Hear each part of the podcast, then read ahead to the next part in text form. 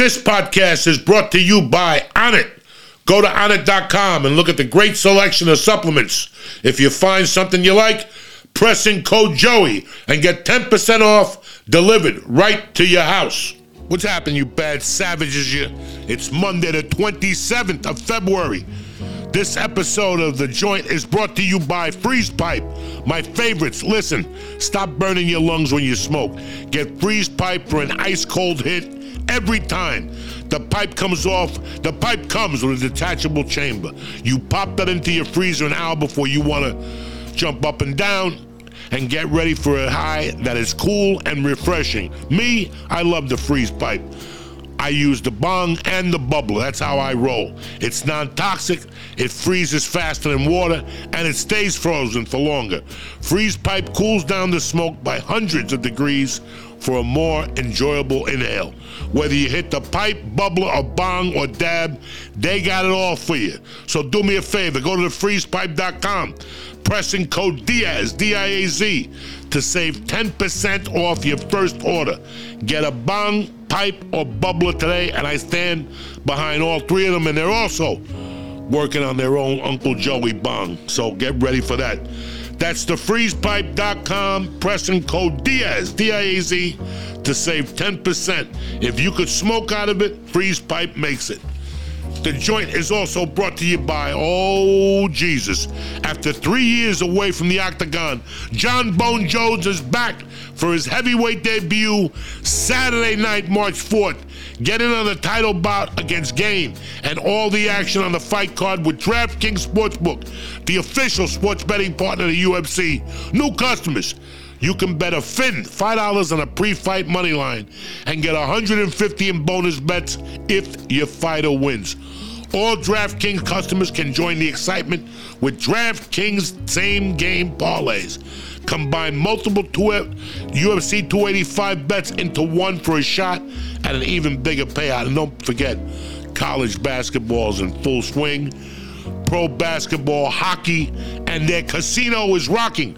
But start this week, start today. By downloading the Sportsbook app now, use code JOEY, J O E Y. New customers can bet $5 on any pre fight money line and get 150 in free bets if your fighter wins. That's this Saturday at DraftKings Sportsbook. Use code JOEY. Minimum age and eligibility restrictions apply. See show notes for details. Let's get this party started. It's Monday, baby.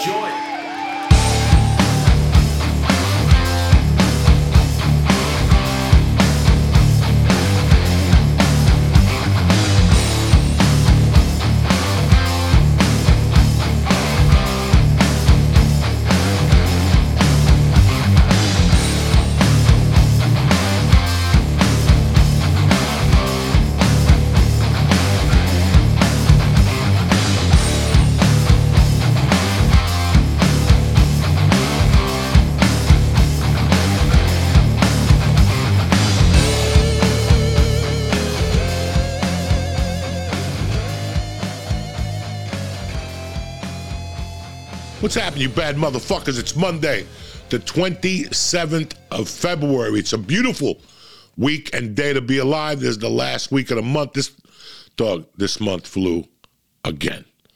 Again, it's the 27th. I didn't realize, like, I realized it like Saturday, was the 25th, and I'm like, it's February. We don't even have six more days left. It's quick, Jack. So, uh, Get ready for March, you savages. It's been a great week. It's great to be a week of 60. Nothing has changed. I still got pains and aches. I still got a fungi toenail. I got a lot of problems. But uh, it feels great to be 60. I did it. I made it. You know, a lot of people rang, a lot of people called. I didn't know it was such a special thing to turn 60. I thought everybody fucking did it, but I guess not.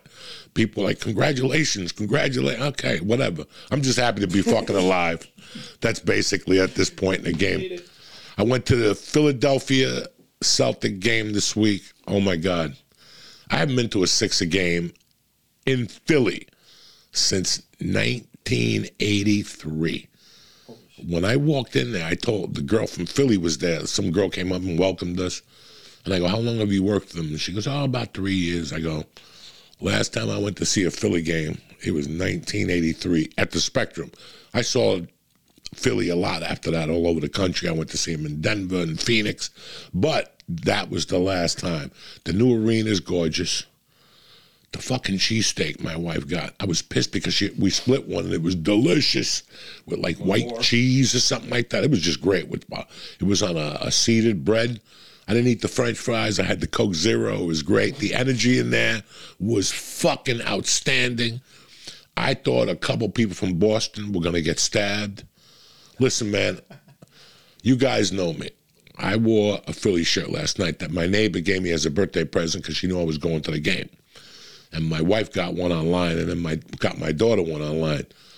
If you guys know anything about me, I hate wearing a jersey to the team I'm going to. If this was anywhere else, like Lakerville and all that, I wouldn't give a Frenchman's fuck. But when I go to Philly, I want no misunderstandings that I'm with them. Like, you know what I'm saying? I don't want, and especially with my family there, I don't want no misunderstandings that I'm in Philly. When I go to Boston, if I'm representing Boston that game, I wear my little Boston shirt because I know that place is a little on the crazy side. If you're a fucking Raider fan, you know, there's a lot of stadiums you can't fuck with people. And I'll tell you what, it's like it's like when I understand you guys and I understand what it is to be a fan and I understand but I don't I don't understand what it is to go get kicked in the head by, by a fucking beer bottle. And guess what? I've seen it in stadiums. I saw it once going to see the Jets against Philly. Some guy had a fucking Miami jacket on. I thought they were going to kill this guy with bottles and pieces of pretzels and shit. You know, look what happened in the Dodger game. California, the land of love. Guy went in there with a San Francisco. He's in a fucking wheelchair today because they beat him so fucking bad. You know, you don't know what they bet. You don't know what they're on. You don't know what they're feeling. You don't. You don't know what the fuck's going on. So even last time I went to Philly for a baseball game, I saw people yelling at people. You just sit there, you don't know nothing, you don't take your camera out and tape it, you mind your business and you look straight ahead. You want to be Joe Gentile and take your phone out and, you know, don't do it in Philly because I'm telling you, you're going to get clocked in the fucking head. There's no phones there. It, it is, it is just, it is just a real fucking place. And I'll tell you, man, what the nicest thing I think about Philly that I like is the brothers in Philly, the sisters, they're just so fucking cool. Like they've in Philadelphia, I don't know if there's race, there's racism everywhere, but it's like the brothers there earned it. Like they fucking earned it. And they're nice to everybody. Some little fucking kid, oh my God, he was the cutest little black boy you ever saw in your life with his mom. And I was sitting right when you hit the first stair. Thank God I didn't have to walk down those stairs and up. Mm-hmm. Thank God. I was right there. Boom. Row 17 or something like that. And he came with his soda, and before he went to step, the soda just fell out of his hand. And his mom's like, oh no. And the soda's going down three throws. And I looked at the little boy, and he just, he was heartbroken, you know. And I had like a little, my wife got, I think she got like a meal, and it came with a soda, but I had waters already. And I didn't touch my soda. I just gave him the straw with the soda. You know, his mom came back. And she's like, You didn't need to do that, but it was great that you did. You know, most people take those little gestures for granted. She came back, and she was a beautiful sister. If my wife wasn't there, I would have tried to talk to her and shit. You know, just no, I wouldn't. Have. But it, that's the. I, I just like all that shit. One thing I did notice that I got to talk to you guys about. I watch games at home, football, baseball. Some nights I watch hockey. I watch the Devils. I watch the Rangers. And uh, I'll tell you what I noticed. Fucking athletes today are trained just spect. I mean, I saw some shit that wasn't even human. I saw some shit that wasn't even human.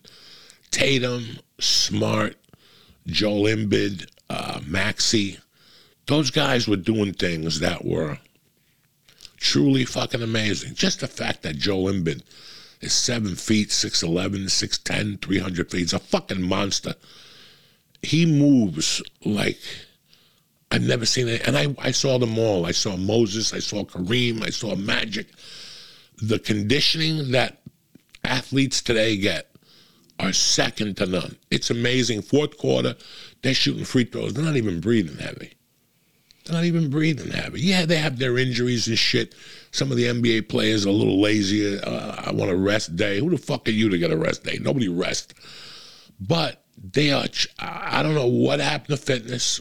You know, if you go to a if you go to a gym today, just if you go to any gym and go, you know what, I want to get trained by a trainer. I need some help with my fitness and shit either they're going to blast you, a trainer that doesn't really know shit is going to blast you the old fashioned way, which is fine too.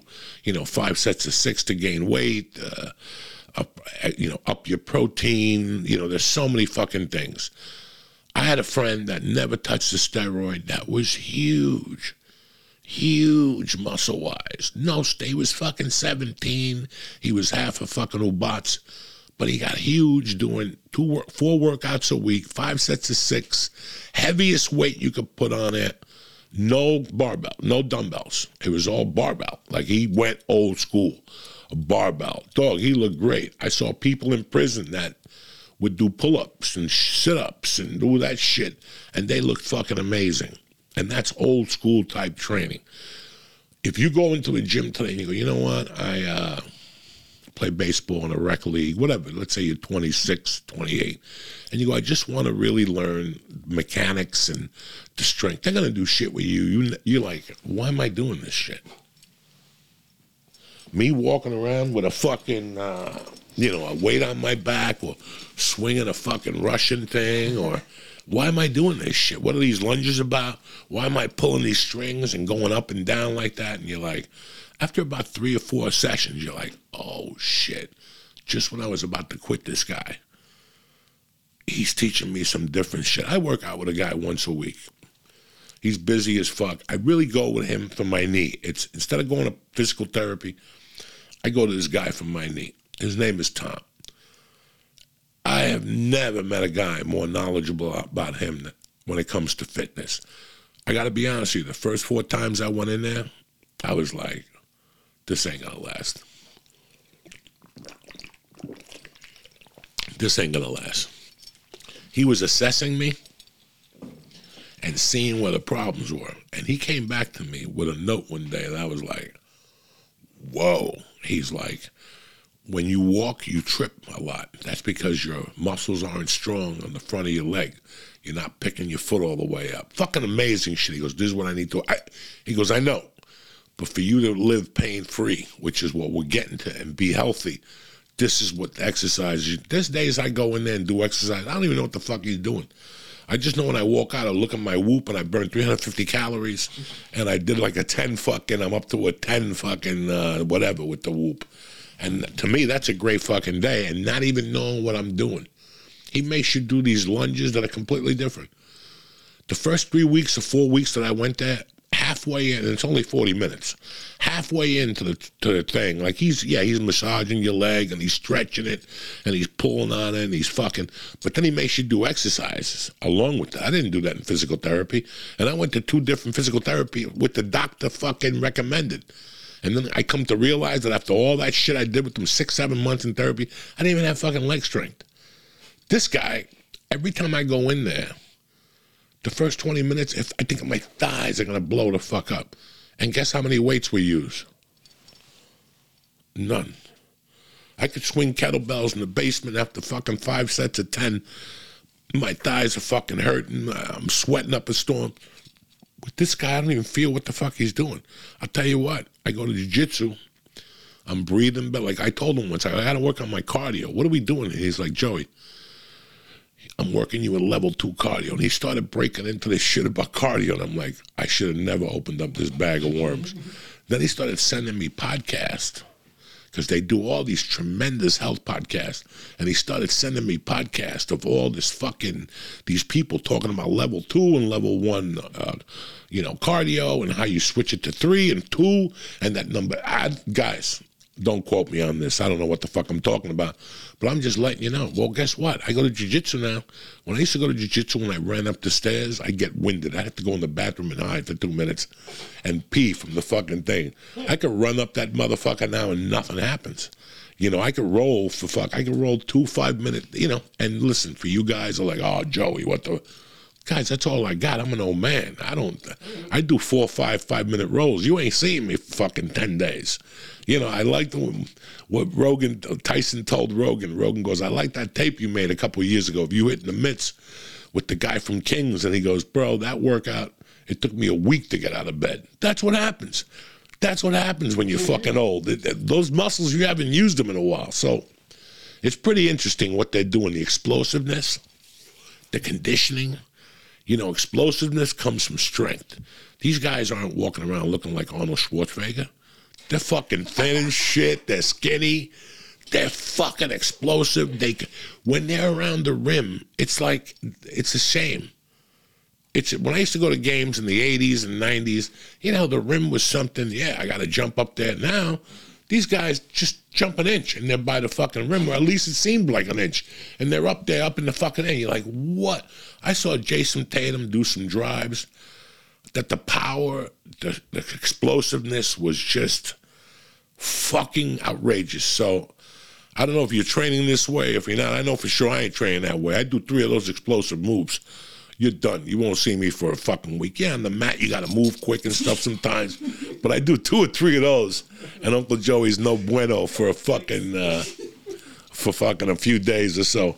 I want to talk to you guys about something that I noticed last week that I need to explain to you guys. And I want to talk to you guys about the truth. v- during the pandemic, all these, you know, uh, if you go on Instagram and you say anything, like, hey, like even when I was making videos on Instagram, the city, I would say, look at nobody's got a mask on tonight.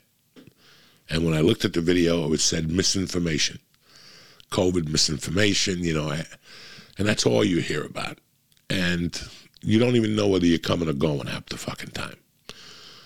When I wake up in the morning, I don't, you know, sometimes I'll play music. I play music in the car. But when I wake up in the morning, I don't want no drama. So I just put YouTube on. You know, I just put YouTube on. There's an album I want to listen to. YouTube's got everything. Okay, and it's quick. I don't have to come in here and clean the needle and and look for the fucking album. You know, I ain't got that type of patience at eight in the fucking morning, seven in the morning. So I just go to YouTube. But it's interesting. When I click onto the YouTube page, every morning it's a fucking adventure it's just an adventure and it's it's some people talking about educational stuff you know rhonda patrick the other guy talking about testosterone uh, you know just a bunch of good stuff because i don't tag on to a bunch of shit. But then as i scroll down you know looking for music or something like that i'll see like just videos of people talking about comics you know? And, I, and, I, and I'll just read the fucking fine print, like, and I'll go, these guys have no idea what they're talking about. And it's sad because then other people read these things and they think they got the know it all on these comics, whoever they may be, or actors or whatever. And, you know, when you talk about a generic actor, I don't know much about him. When you say something about Jon Bernthal, and I'm watching it, I'm like, these people have no idea what they're talking about. That they really don't.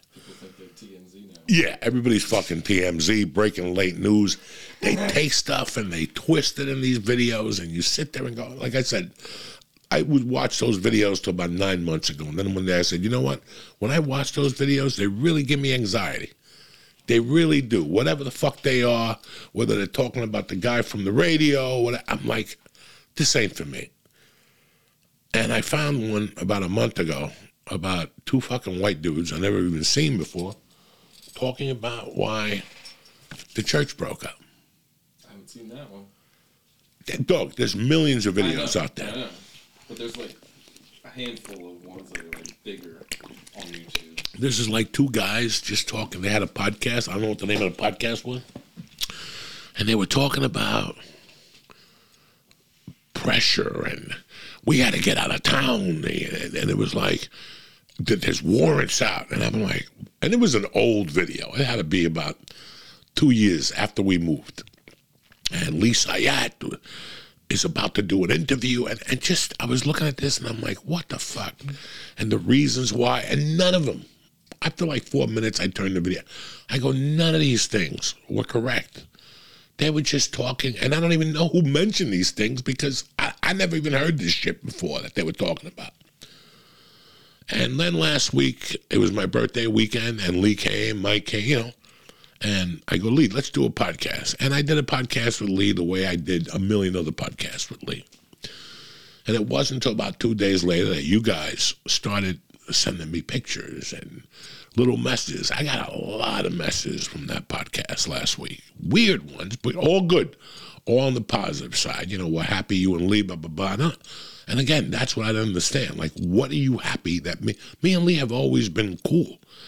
After we ended the podcast, there was a couple weeks of, you know, bad feelings like why, how, but he wasn't in the right mental state. And guess what? Neither was fucking I. Neither was I. But one guy sent a picture to my Facebook, and it was brilliant. He took a shot of me and Lee last Saturday, last Monday, and he took a shot of me and Lee like like January of 2020.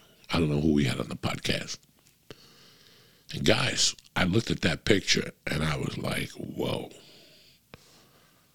Whoa. To see it and to think it and to read it was to see it fucking shocked me. Like I had a neck. I didn't have swelling around my face. Lee lost. He lost a head. His head, with the picture I saw, January 2020, and I have a picture that Lee looks just god awful. I took that picture because I was like, this is the last time I'm going to see this kid. The next time I see this kid's in a hospital room or something. And I'll know, I stared at that picture and I sent him the picture about a year after we moved. And he was in shock. He was in, he looked like a ball of salt. It's like salt had just creeped into his body. And let me tell you what happened, guys. We started the podcast in 2000. Let's get back to it.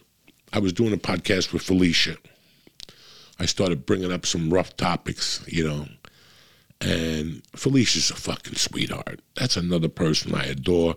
She hit me up this week. She met the guy that was the cinematographer on a movie her and I really enjoyed, Soul Power. It was a movie about a festival in Africa around Muhammad Ali and I think George Foreman or Joe Frazier. I don't know and you know we're just tight, man. She comes to visit me. She's come. I flew back here with her when we moved. She flew with us. A lot of people don't know that. Yeah, she came back here with us, and we're tight, man. So to see like that, Lee and I weren't getting along. That those are all lies. And what happened was this, man. We were Lee and I started that podcast in a fucking bedroom. And then my wife got knocked up. So we must have started that podcast in 2012. Then my wife got knocked up, and then we went to his apartment. And guys, it was just a fucking podcast. It was just two guys talking shit. We had a guy call in from time to time in the mornings. At six in the morning, we had guests calling in. A fucking nightmare. We didn't have no idea what we were doing. And then we fucking uh, Lee got a girlfriend. She was moving in, so we got a studio, and that studio was a fucking disaster. The lady threw us out. She kept banging on the door. But guys, this shit was all fucking fun. You know, it was just, it was a podcast that was about fun. We did the acid. We did, you know, it was just fun. It hadn't been done before on a podcast, so we took you guys out of, you know, now they do everything on podcast. But it was fun. And then we moved into the office, the office that we ended the podcast with. And whatever we were doing at the other office on Lankershim and the other office, I mean, it all came to a boil there. But something happened that crossed paths. I was having a great time, guys. I'm selling out shows. I'm starting to make money after 20 years in the fucking business. And I'm very excitable. My wife had a child. I got invited to do uh, Oddball Fest, which for years they wouldn't even talk to me. That was a great feather in my cap. I got to apologize to Wendy from Denver. We we came to an agreement of what had happened with me saying I smacked the girl's ass, you know, whatever. And everything was fine. You know, everything was going great. But like everything else in life, you want more. And I did want a Netflix special. I really did, guys. I thought that if I got a special, I thought I was ready. I was never ever good at specials before. I had shot one for a company. I had had a couple CDs, but Netflix was big. The problem was my agent couldn't sell it. So he came to me one day and he goes, I got the way to get you on Netflix. We're going to get you a manager. He really likes you. He's called about you a few times. And he was a great manager with a great management team behind him. At this time, I had the number one manager and the top agency in my corner. Like, again, 10 years ago, 20 years ago, these motherfuckers wouldn't even have wanted me in the room. And now I got the best two agents in the world, or management team and whatever.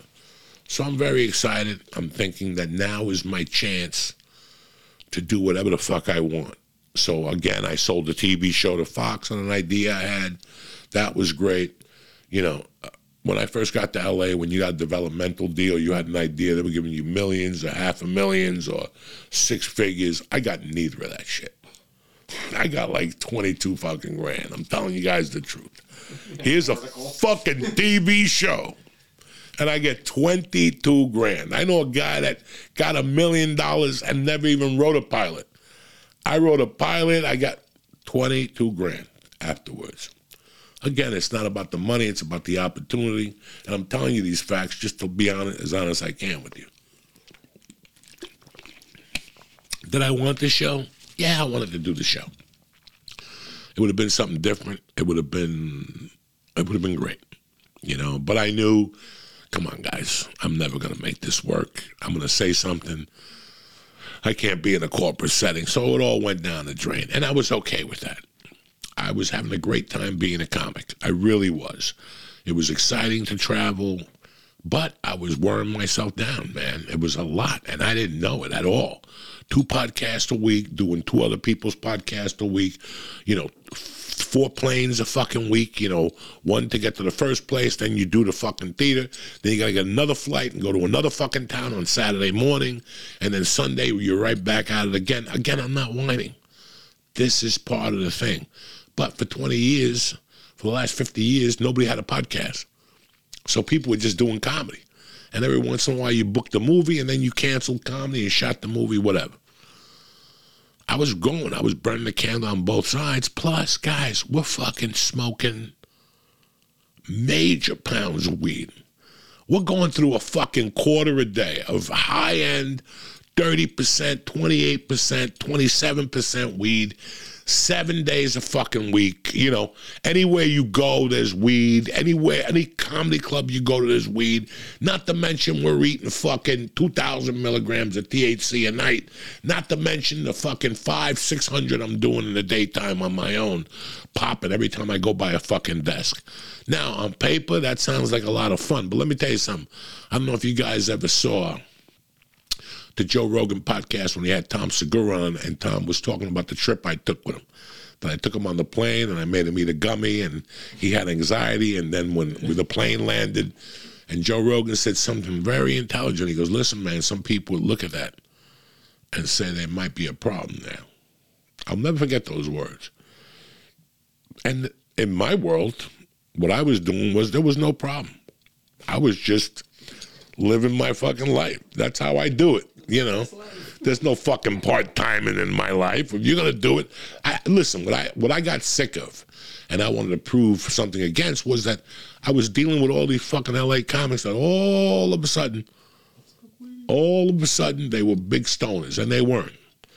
They fucking weren't at all. They just jumped on a bandwagon to get you people to buy into it, and you people bought into it. And I was fucking disgusted. I'm like, dog, I've been smoking since the fucking womb. And you guys are fucking selling, huh? Well, look at me, dude. Get the fuck out of here. So I wanted to bust that shit open, and I did. These motherfuckers were all fakes, and you saw it. We were blowing them out of the water by miles, these fucking guys. I was getting challenged from all over the world do bong hits for 10,000. Guys, come on. What, what are we, 10? What do I got, a fucking yarmulke with a propeller on my fucking head? I'm not doing that shit. Are you fucking crazy? So then something happened. I was eating Cuban food with my wife one day at El Cochinito in Silver Lake. And out of nowhere, my phone rings. And it's the manager. And as a matter of fact, it was my agent. He goes, Hey, man, the manager's going to call you in a few minutes. He's got something for you. He got a Netflix offer for you. And deep down inside, I was fucking happy. And all of a sudden, he called me. He goes, Man, congratulations. I got you this fucking show. It's a half hour. I'm like, I just finished my meal. I thanked him. I said, We'll talk on Monday. It was like a Friday night or a Saturday night. I fucking uh, ate my meal. And that Monday, I called him and I was like, A half hour? What the fuck? He's like, listen, this is the start. Do the half hour. You're going to get great numbers. Then they'll come back at you for an hour, blah, blah, blah, blah. And I'm like, okay, that sounds great. I'm working it backwards, but you know what? I'm that type of comic. I'm not in the circle of the comics who are comics. Yeah, I wasn't in their circle. You know what I'm saying? So I get it. There's comics that just sit at home and Netflix calls them. They don't even go out every night to do comedy. Yeah, and Netflix calls them. And again, I'm not talking out of jealousy here or nothing. I'm talking to you about facts so you know where the fuck I'm coming from. Hey, we're taking a minute from the podcast so I could talk to you about BetterHelp. These past couple years have been especially taxing on all our mental health. You could see it by what people are saying. You see this guy Santos, you know, it's not been good lately. I felt the same way about myself, and I figured I'd try BetterHelp. BetterHelp is online therapy that can get you back to the best version of yourself. Simply fill out the questionnaire, get matched with a licensed therapist, and let me tell you something, you'll be matched within 48 hours. You'll be talking to a therapist online, on video, however you want. Listen, if you don't like your therapist, you can switch counselors at any time, easily for no additional cost. It's convenient, affordable, and entirely online. And Dana helped me a ton. So if you're looking for a little help, if you're looking to get centered, right now, visit betterhelp.com slash Diaz. Again, that's betterhelp.com slash Diaz. Today, I'm going to get you 10% off your first month when you put in Diaz. How's that? That's betterhelp.com slash Diaz. Take care of yourselves, guys. It's rough out there for a pimp. So I get this Netflix special. And while I'm preparing for the Netflix special, they're driving me crazy. The agent and the manager are driving me crazy. I'm getting 10 calls a day of stupidity. Just stupidity. And the whole time I'm like, I can't believe I signed with this guy. I'm paying him 15 fucking percent. And he didn't get me what I wanted. And on top of that, besides the script, everything he's presenting to me is not what I want to do. You know, he would be at all, you know, when you get a special, Netflix will come see you every once in a while. And they'll to let you know, we're coming to see you tonight to see your material. Well, they came to see me a total of four times in five fucking months or something. Three months. I don't know what the preparation was. Never. We love it. Thank you. That was great. You know, and I was just trying different things out. I was trying to push the envelope in front of them to say for them to say, listen, you can't use that, reword that, and that's fine. These motherfuckers, I get to that night of the shoot in Vegas. Theo's there, bunch of guys are there. We're having a great time. And all of a sudden, I got a knock on my trail at six o'clock that Netflix wants to see me to go over my material. And right then and there, they just fucking dump on me what they didn't want. Dog, I got a show in an hour. You're gonna hit me with this shit now? I have a notebook, but it doesn't have my whole repertoire. It has what I'm working on now. It doesn't have what you know. Sometimes when it's late, you can move shit. And I went to my manager and I went to the agent. I go, "What the fuck is going on?" And these guys were like, "It is what it is." They they made Tom do it. No, you don't understand that. Not right before. And on top of that, not never. You guys got to have my fucking back. And you know what, man? I'm I'm a big enough dude from the training I did when I used to be really upset, when I used to drop my daughter off, and then I want to force myself to do comedy. That training came back. Because as much as I didn't want to do that fucking half hour special, I was like, you know what, Joey, clear your head, go in there and tackle this shit. Okay. I walk in now, you know, Vegas has 80 fucking facilities, stages that are gorgeous, all sizes. These fucking knuckleheads pick a pool hall, okay? A fucking pool hall. That, yeah, come on, you ever do stand up at a pool hall? You hear balls hitting, even if they shut it off, I'm lying to you guys. but it's a big room. No, we used to do comedy at Hollywood Billiards. Me, Rogan, Josh Wolf. For years, they pay you 50 bucks. You're in there cracking jokes and people are yelling, they're hitting the eight ball. You know, you're like, okay, I got to crack a joke over this shit. So, you know, I- I'm in there, I'm fucking watching uh, Mommy, you know, Tom Segura's wife. Christina. Christina, she's on stage 10 minutes, and all of a sudden the vault falls down. Like you came out of a vault. When they announced your name, there was like some little fucking Puerto Rican dude with a string, and they opened the vault, and then fire would come out, and you would come out. When they opened the vault, the whole vault fell down. They had to stop the show, you know, and I'm like, what I just fucking say? Why are we doing comedy in a fucking pool hall? When, and again, guys, this is my fault because I was caught up so much by the thought of shooting a special that I didn't take a look at the little details. That was my bad. But my manager and agent did nothing. No warning, no protection. And let's be honest with you, I went up there and ate a bag of dick to, to what I wanted to do, to what I was used to doing. And I went up to the second show and I did a little better, but it wasn't much. And that's when I, I went to my room that night. I had a good time. I was happy my friends went. had a great time with Lee. Everybody was there.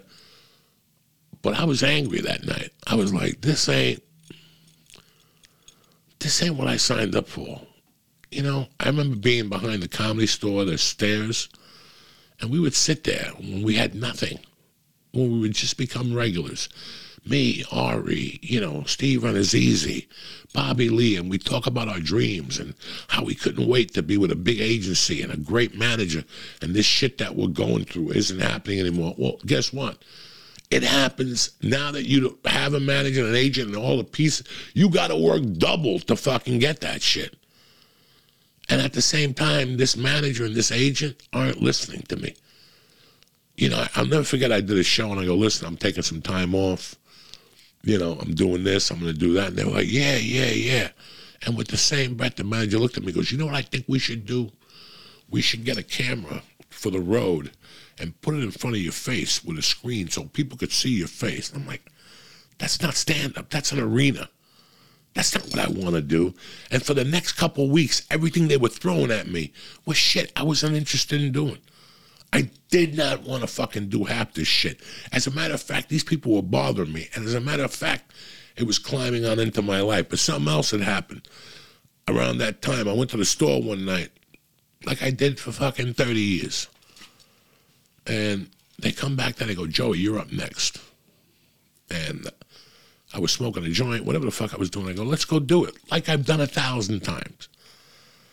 And I run through the hallway. I say hello to people. You know, who's in the hallway? Eric Griffin, blah, blah, blah. I walk up to the top of the stairs in the original room. I look in, and that really great girl's up there, the writer. I forget what her name is. She just moved back to LA. She was close with Stanhope, living down there. And, dog, I got a batch of anxiety that I couldn't see. Guys, I got anxiety that I couldn't fucking see. My hearing was going in and out. I was starting to fly. I couldn't breathe. This is something I've been doing all my life. And here I am. Am I having a heart attack?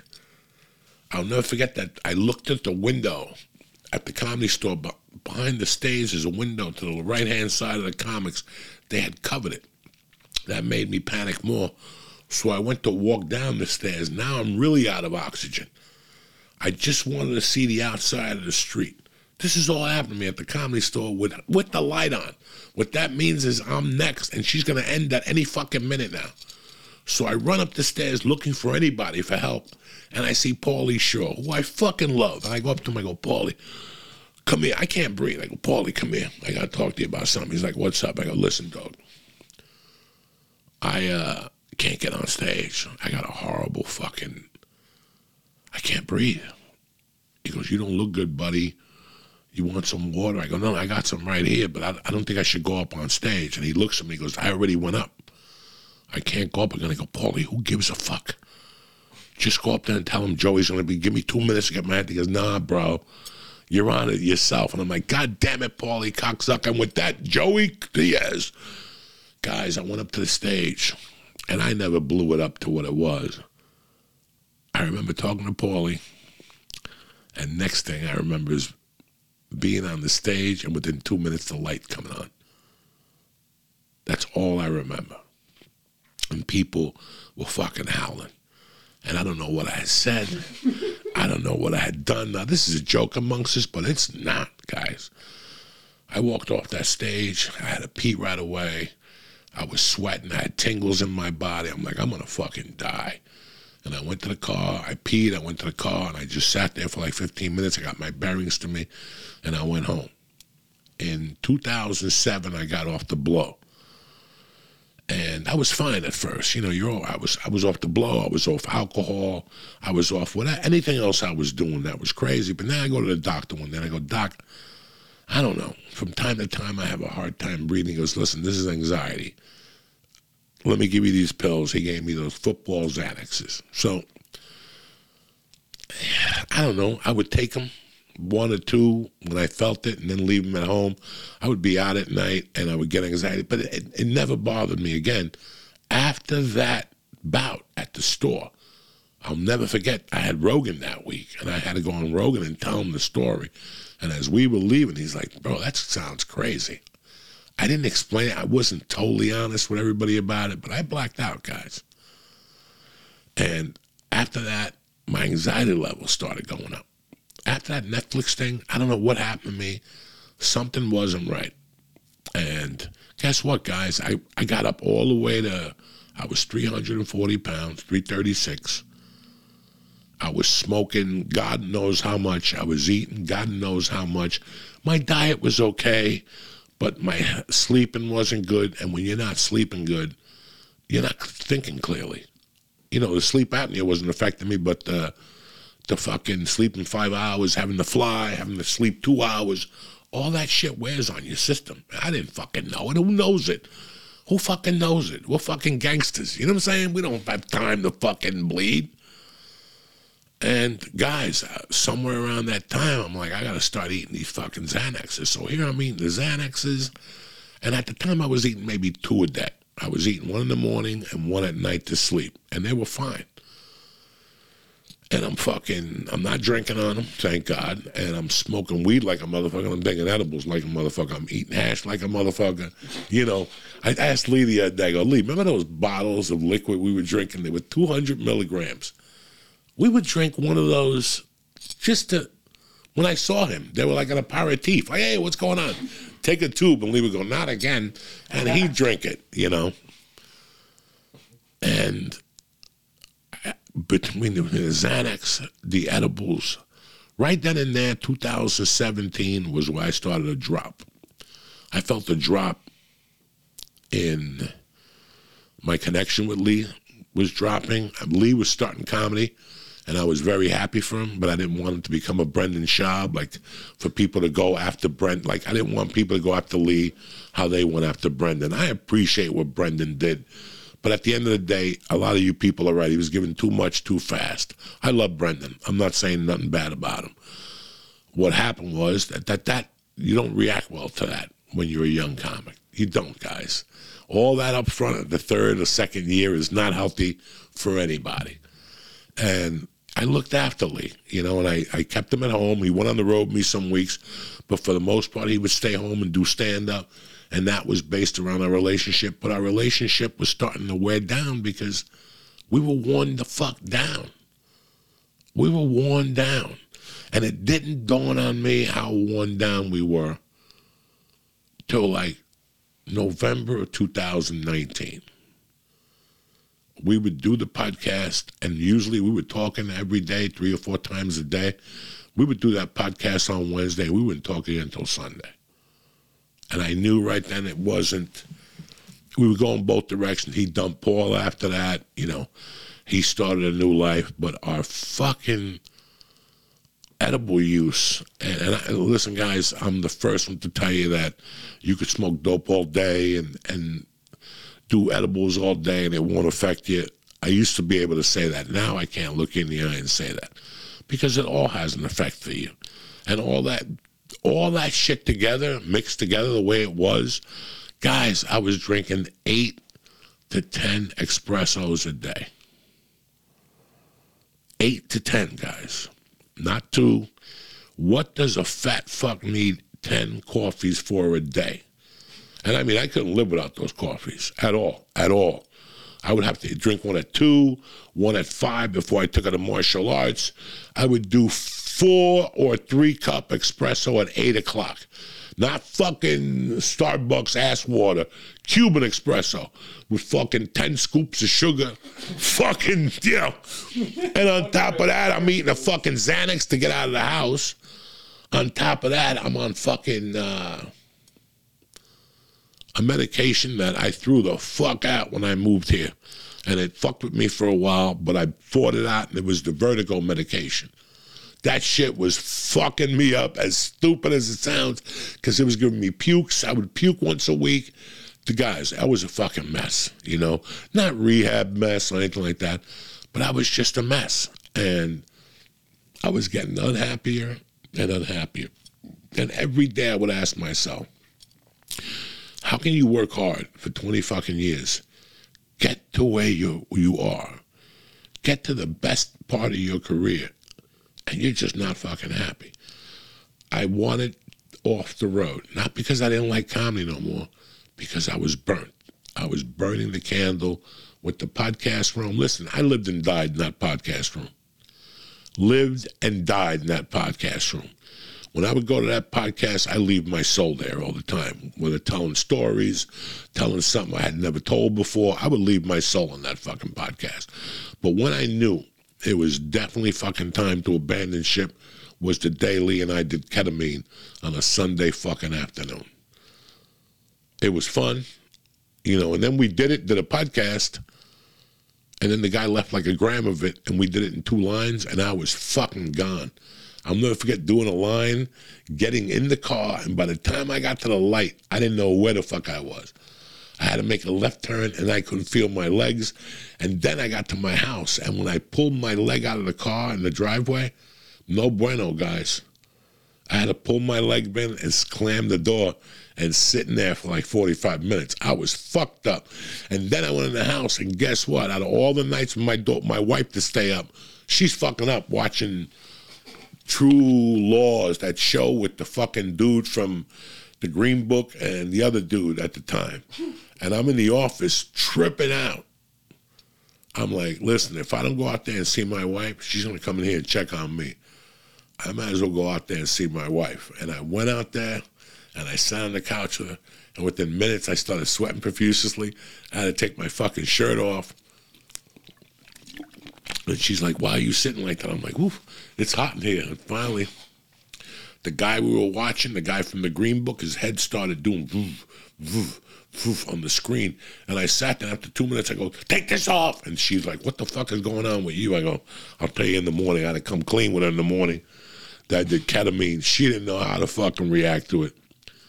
But I remember her looking at me going, Joey, this can't continue. You guys are going crazy. I mean, we would go, I would leave to do a podcast at 7 o'clock at night, and I'd walk in the door at 1.30 in the morning.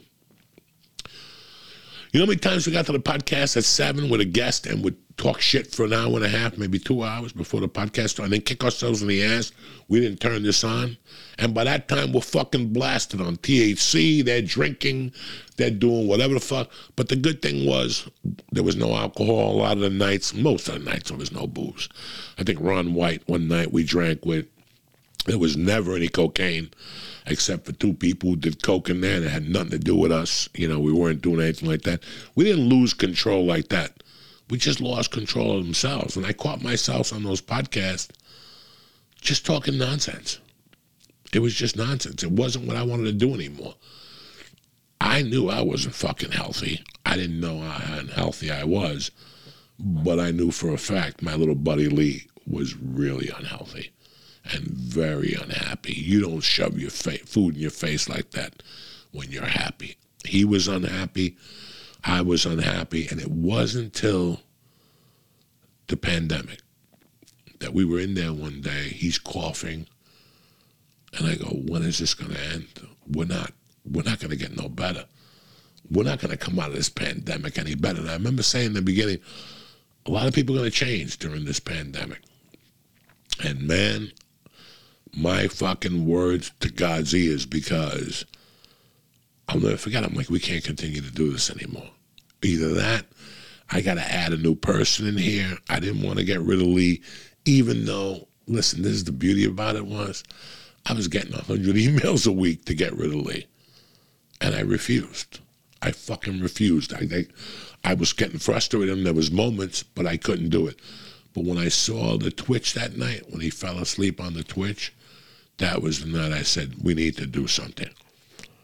Either I send him away to get help, we take a break from the podcast, and I said, none of that's going to work.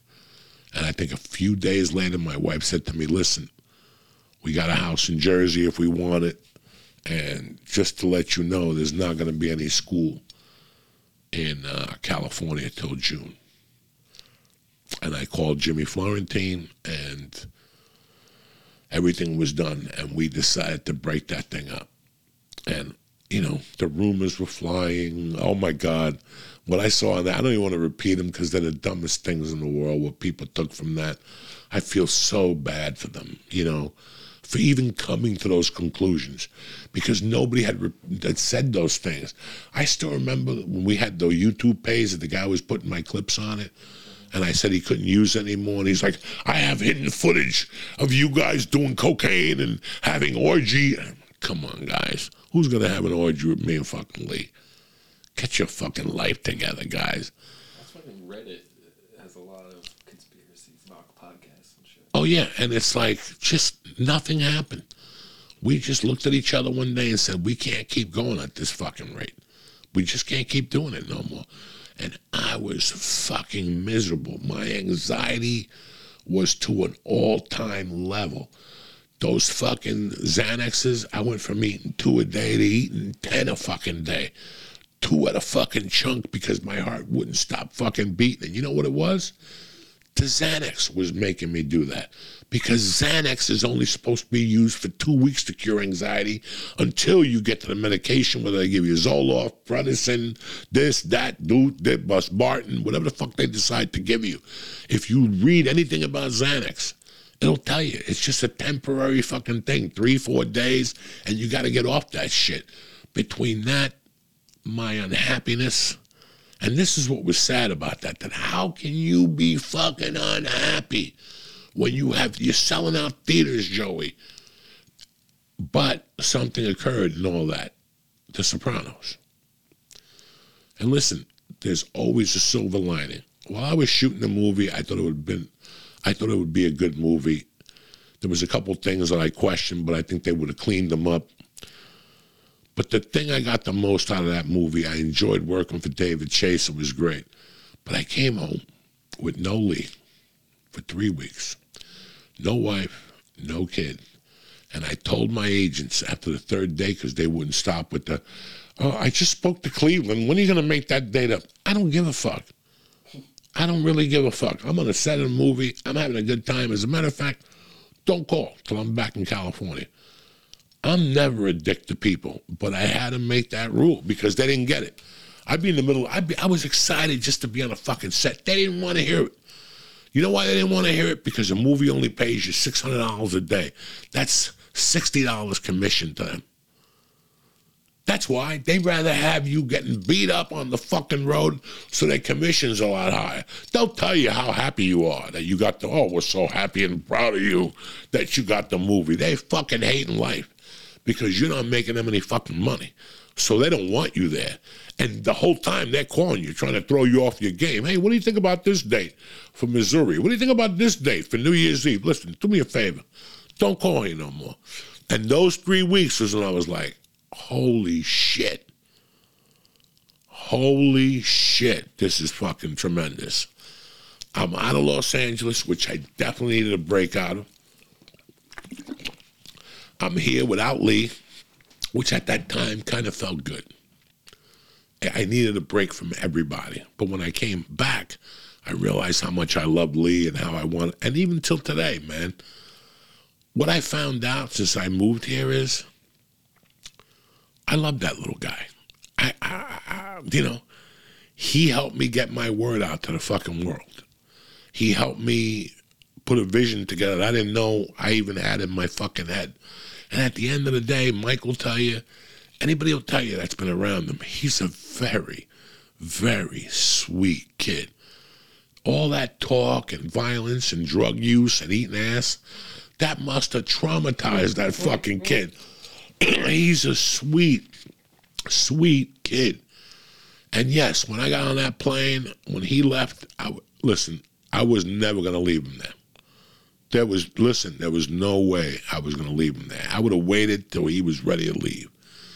And both him and Steve Simone, who I love dearly, I was like, dog. When I go, I'm taking you with me, even if you move in with me. I do not want you staying out here. And that was it. And once I got here, it was weird. Lee was in Milwaukee and we were talking, but it's like we were still mad at each other about breaking up the podcast because when I went to him, I didn't go to him in bad terms or anything. I just went to him and go, Lee, this ain't working. I don't want you to move to this neighborhood with me. This is all families. You know, you're just going to be down here alone again. I don't want you alone. I know what it is to be alone. I was alone in LA for 23 fucking years. Enough of this shit. Go home, get grounded, go to your mother's, get that feeling again. Go in that fucking bedroom as a kid, go into your garage. And he did. And he fucking, one day he got, he told me, I'm losing this fucking weight. I'm walking. When he was in Milwaukee one night, he called me and he said he got so high, he was eating Kit Kats and he fell asleep on the Kit Kats. And when he woke up, they were all melted. This should not be happening to a 30 year old guy at the time. And that's when we had to talk about Lee. You got to take care of yourself. And he went for a walk and fucking started a Patreon, and everything was great. And I got to tell you something our relationship today is better than ever. And I think he came down here one time. Not this time or the time before. One of the times we did a podcast with him. And I got to be honest with you, somewhere, somewhere in my mind, I was like, well, maybe I'll ask Lee to do the podcast again. And I remember us sitting here. That podcast, he was over here and I was over here. I think Steve Simone was here, one of those. And I'll never forget that I said it would never work again. I don't want to do the podcast with him. I'd rather have him as my friend and as my confidant than for me to. I remember even Mike said to me one day, let's do this. I could be here in 15 minutes. Mike doesn't know. We can't go back there. Like, I, can you imagine us eating mushrooms now and fucking 500 milligrams of edibles? You'll never get home, Mike. Your wife will be calling me going, dog, come on, man. He fucking shows up. He's bleeding from his eyeballs. You know, I eh, know, but I do it. I know you do it. I would do it fucking too. I was doing it when you guys were doing it. We're doing it, yeah. I was with you. But the thing was that it was a time, there was a time for it. We were both wounded fucking deer, and we made it work because we needed each other on that podcast. Now we're not wounded deer anymore. I know exactly what I want to do and what I don't want to do. And I'll tell you what, guys, you've looked at me the last month. Tomorrow's a month since I've been on stage. I look better, I feel better, and I'm gonna tell you what the problem was. I don't like shit hanging over my head no more. I don't like it. I don't like living here on February 27th and going, fuck, on March 4th, I got to drive to the city. That shit bothers me anymore. I'd rather do it as a hobby. I'd rather show up and have a good time. That's a conclusion I've come up to. I don't know what I'm going to do in my future, but I don't want to take my life to where it was. It's completely different now, and it can't even go there, if, even if I wanted to. I don't have the time and the energy to put into that shit. I'm having a great time as a dad. I'm having a great time with Mike. Look, I told Mike one day, Mike, we ain't doing Wednesdays no more. I'm not happy. It makes me too stressed out.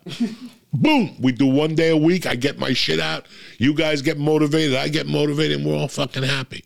For me to sit here and talk for three hours, those days are over with. I ain't got three hours in me. You don't want to hear me for three hours. You know what I'm saying? I'm getting emails now. Joe, you're not funny no more. Uh, I tried to tell you. You wouldn't fucking listen. You know, some guy hit me up Monday morning. You're not funny no more. I don't like you on the pod. Okay. I told you guys, I'm not the same fucking person. What do you want me to whip fucking balloons out of my ass and be a fucking magic trick? If I can't, I can't fucking do it. And that's it, and that's that for a beautiful fucking Monday morning. I love exactly where I'm fucking going right now. And it's a positive direction. And just to drop something on you motherfuckers real quick, just to let you know I'm a man of fucking many opportunities. Take a look at this fucking reefer right here. This is as beautiful as this gets. This is made by Laughing Gas, but it's not one of my brands at all. This brand is called Guava Kush. It's not one of my weeds. I'm telling you right now. If you're in any, if you're close to Laughing Gas in Studio City, if anytime you go into a weed store, they have this guava runts, it's called. Jump on it, buy it all out. This is some of the best reefer I've smoked. Let me tell you something. I've been smoking this weed for a week. I did two bong hits Saturday night after the Philly game. I passed out in my fucking chair. This weed is still getting me zonked. It smells like pussy. It smells like a Greek chick did aerobics for an hour and didn't fucking zoom her little monkey. That's what it smells like. It smells tremendous. I love it. I gave a little bit to Mike there. He's ready for the week. He's tip top too. I got my little bud left. I got a couple buds of this left, and I got another surprise for you motherfuckers. Boom! boom! It's here. It's in hand, and it's ready for you motherfuckers to order. Tremendous. The life of a comedy fucking savage. Guess what? I got nice pictures in here for you dummies in here. You guys like pictures. Yeah, but they're not like great pictures. It's pictures you probably saw before. But I got the pictures of families that took me in. And that meant more to me to have in there than anything. I don't know if these are pre-prints or whatever. Now I can't find the pictures. Oh, here they are. I got the Runnies. I got fucking Mr. T, the Benders. I got fucking Burt Reynolds in this motherfucker. I got my boys. I got my two brothers that died early on. Ah, you'll see the book when you fucking get it yourself. It's a great book. It's a great fucking read. Uh, I went in on Saturday and started doing the audio book. That was a lot of fun. I started doing the audio book March 7th, but it's here, motherfuckers. And thanks for you guys. And thanks for all of you guys, the, the years on the church, for letting me fucking tell some of these stories uh, to you and really polish them up. There's other shit I found in here that I was like, wow, I can't believe I gave that info, but it's good info for you guys to know so you know how the fucking this whole thing came about. They're here. Amazon.com. You could pre-order it right now. You'll get it May motherfucking second. You bad motherfuckers. So I thank you very much for having my back on this. It was great for me to do. It was one of the things I really wanted to do. And that's where I'm at, you bad motherfuckers. So thank you. Thank you for another great week here. Thank you for letting me be me. And thank you for understanding where the fuck we came from and why that podcast. And what I want you to learn from that is, guys, a lot of people called me names. A lot of people sent me hate mail when I canceled it. We weren't going nowhere with that podcast. We had accomplished everything that we could have. It was time to move on to the next chapter of our lives. I know it's very hard for people to do that sometimes, but sometimes you have to learn from that. Shut it down, rebuild, see where you're going, and start all over again. And that's what we did. Listen, the joint ain't the church by no means, but I didn't want to do the church again. I didn't want to do the church again. I didn't want to come in here and do bong hits. You guys already knew all this shit. I wanted to give you something different, whether I'm giving you that or not, whatever. I'm trying my fucking hardest, you bad motherfuckers. So thank you and uh, have a great week. And here's a fucking word from our sponsors. All right, you savages, thank you. Thank you for letting me explain myself to what happened. And thank you for being here on a beautiful Monday, the 27th of February. Don't forget, listen, this Saturday, after three years, Jon Bones Jones is making a comeback to heavyweight, and he's coming with a vengeance for UFC 285. He's fighting Ciryl Gane. And all the other action on the fight card Start with DraftKings Sportsbook, the official sports betting partner of the UFC. New customers, bet $5 on any pre-fight money line, and I'm going to get you 150 in free bets when your fighter wins. It's that easy. All DraftKings customers can join the excitement with DraftKings same game parlays. Oh, you got everything. You got rounds, decisions, whether they get them in a submission. Come on now. But it starts with you. Download the app, use code Joey. New customers can bet just $5 on a pre-fight money line and get 150 in bonus bets if your fighter wins. That's this Saturday at DraftKings Sportsbook with code Joey, J-O-E-Y. Minimum age and eligibility restrictions apply. See show notes for details. The joint is also brought to you by, come on, Freeze Pipe Jack. Stop burning your lungs when you smoke. Get Freeze Pipe for an ice cold hit every time. The pipe comes with a detachable chamber that you pop in the freezer for an hour before you want to see the devil. Once you put that on the bong, bubbler, or the pipe, forget about it. It's non toxic, freezes faster than water, and it stays frozen for longer. Freeze pipe cools down the smoke by hundreds of degrees for more enjoyable inhale. Whether you hit the pipe, bubbler, bong, dab, we got it all. Go to Freeze Pipe right now. Pressing code Diaz. Listen, these pipes are made solid and they hit you like a fucking mule. Get your bong, pipe, or bubbler today. That's the freezepipe.com. Pressing code Diaz, D I A C, D I A Z, what the fuck, C. If you could smoke it, Freeze Pipe makes it. Go to show notes for details. I want to thank BetterHelp. I want to thank the DraftKings. I want to thank Freeze Pipe for having my back and for sponsoring the show. I love you guys, and I'll see you next Monday. Tip top Magooey Louie.